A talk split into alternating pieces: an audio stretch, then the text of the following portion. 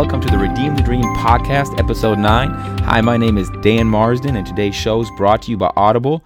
Audible is offering our listeners a free audio book with a 30-day trial. Just head over to audibletrial.com slash the dream podcast to start browsing the unmatched selection of audio programs today. Head over to audibletrial.com slash the dream podcast and download a title today and start listening. It's that simple. Sure appreciate the support. Well, today's episode is called Starving in America, and it's part one of a part five series on what I learned from being hungry. So, during each part, part one through part five, I will share one principle that being hungry, has taught me and one personal story to illustrate that fact. But before I get into that, I'd like to share a couple of stats about hunger in America, which is actually quite fascinating. It says here that approximately 6.7 million youth ages 10 through 19 receive assistance from the Feeding America network each year, but there's only limited research that has focused on teenagers' lived experience with food insecurity. One in six people in America face hunger. The USDA defines food insecurity as the lack of access at times to enough food for all household members. In 2011, households with children reported a significantly higher food insecurity rate than households without children. And finally, about 40 million people struggle with hunger in the United States, including more than 12 million children. Well, this is really a personal issue for me. Um, I came to this country at the age of 16. My first 15 years in the U.S., I struggled with hunger on and off. There's never been a 12 month period where I didn't have to struggle with it at all for the first 15 years in the U.S. And before that, I, I grew up in Germany with a single mom uh, who was on welfare. And, you know, we always had food, but I, I just told myself I never wanted to be on welfare. I didn't want to didn't want to live that life no matter what it took. I just didn't want to do that. And so I never did. Even during these 15 years, I never actually went to a food bank or anything like that. Not that I'm against it at all. I think it's a great thing, and I think people should take advantage of those services. But it's just a personal choice that I made for myself not to go, and it worked for me. And so, the first principle I like to talk about, the first thing that being hungry in America has taught me, is that people always seem to respect someone who's willing to fight through their hunger and do the next right thing. Because if we do that, God always seems to bring the right people in our lives at the right time and at the right place. After I graduated from high school, see, I, I came to the U.S. the summer after my sophomore year of high school, and I went to one school my junior year at a small town in a, in a small town at, uh, on the Oregon coast, and then my senior year I was in Portland, Oregon, uh, which is uh, the largest city in Oregon, and that's where I finished out my high school career. So after I graduated, I went up to Wenatchee, Washington, which is right in the center of the state of Washington at the time. Definitely, it was the apple capital of the world. Smelled really, really nice, and it had a junior college there, a community college called Wenatchee Valley College, which is where I started my college education.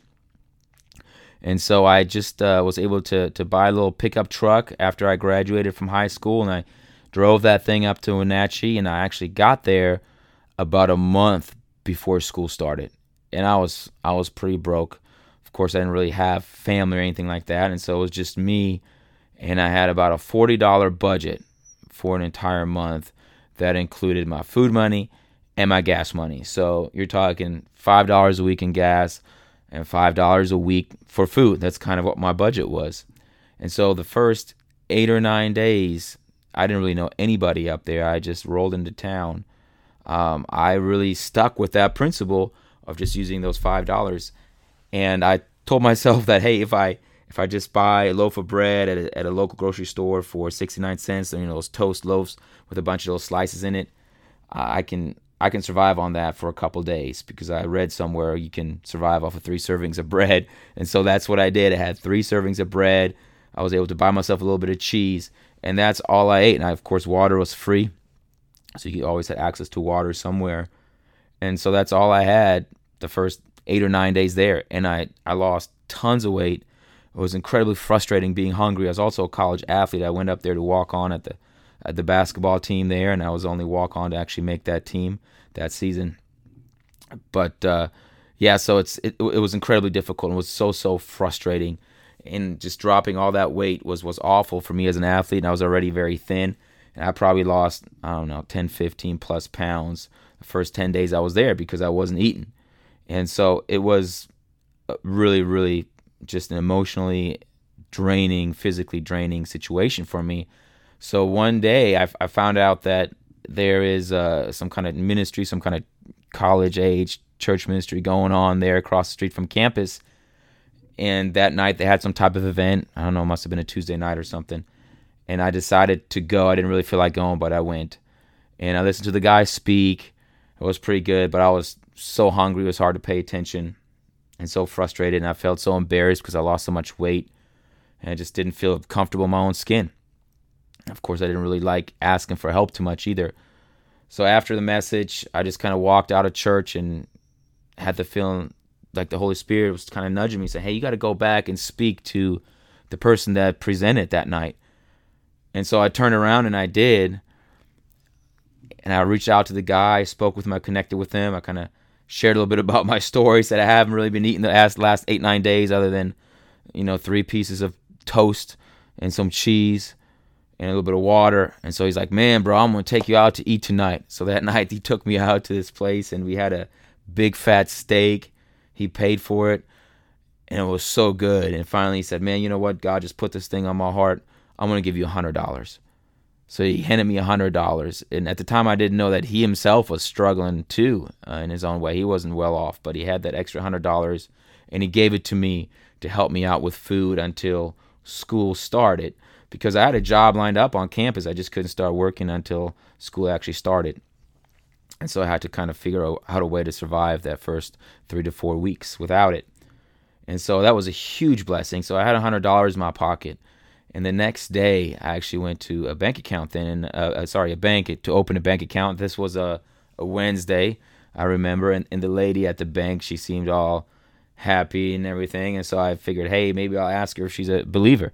And so I asked her, "Hey, are you a Christian? You go to church somewhere?" I just I'm new to town. I'm looking for a good place to plug in. And sure enough, she said, "Oh yeah, I go to this this church and it's Wednesday night, so we have we're having a Bible study tonight. You're welcome to come." So I said, "Great."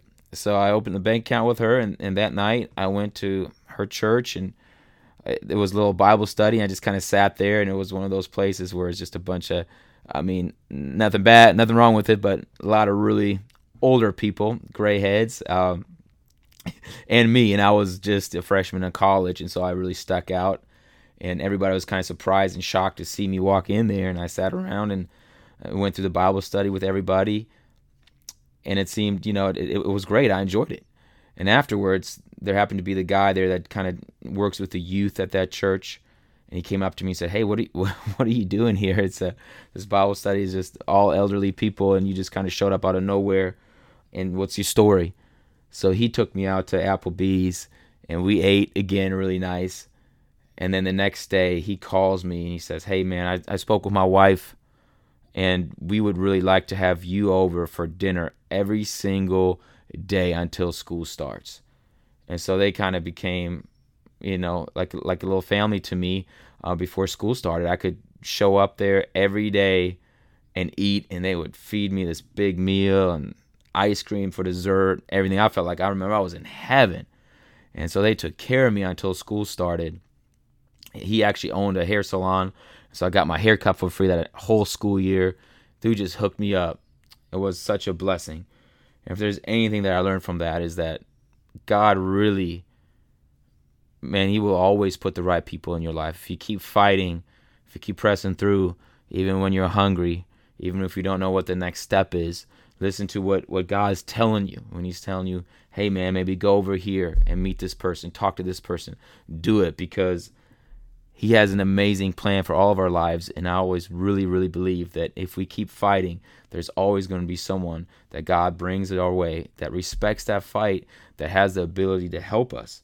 And so I hope this really encourages somebody. I like to uh, read a little scripture here too that kind of reflects that for me here out of Joshua. A lot of you guys probably heard this before, but Joshua chapter 1, verse 9, it says this This is my command be strong and courageous. Do not be afraid or discouraged, for the Lord your God is with you wherever you go. And this is Joshua, God encouraging Joshua as he's getting ready to take over from Moses to lead the people of Israel.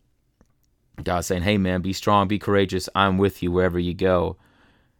And I believe that this is also how we are meant to lead our lives to be strong, courageous, and to understand that God is with us wherever we go. So even when we struggle with hunger on those days where we're not eating, I've been there many times where I had one meal every two, three days, or just had a couple pieces of bread for eight, nine days at a time, and losing weight and being frustrated and experiencing the, all the emotions that go along with it. And actually, the, as the older we get, the harder it is when we struggle with with this issue. And I'll get into that later on in in, in part two and three. So I hope this the short message really encourage you guys and if you have someone that you're walking with that's going through it encourage them to keep fighting encourage them to keep praying and to cultivate that relationship with god and to discern where god is leading them next and they will be amazed at the doors god will open. It's just absolutely beautiful. So i hope uh, you guys love that principle and you can relate to it. I'd love to hear some some feedback too on anything that I say and share. My my email address is dan at redeem the dream.org. Love to get some feedback. Beyond that, I'd also like to thank our sponsor Strike Force Energy for their support. Head on over to their website to enjoy a great discount on us and all their products. Go to strikeforceenergy.com slash discount slash RTD and other than that, I look forward to uh, connecting with you guys next time. Have a great day. God bless you. Bye bye.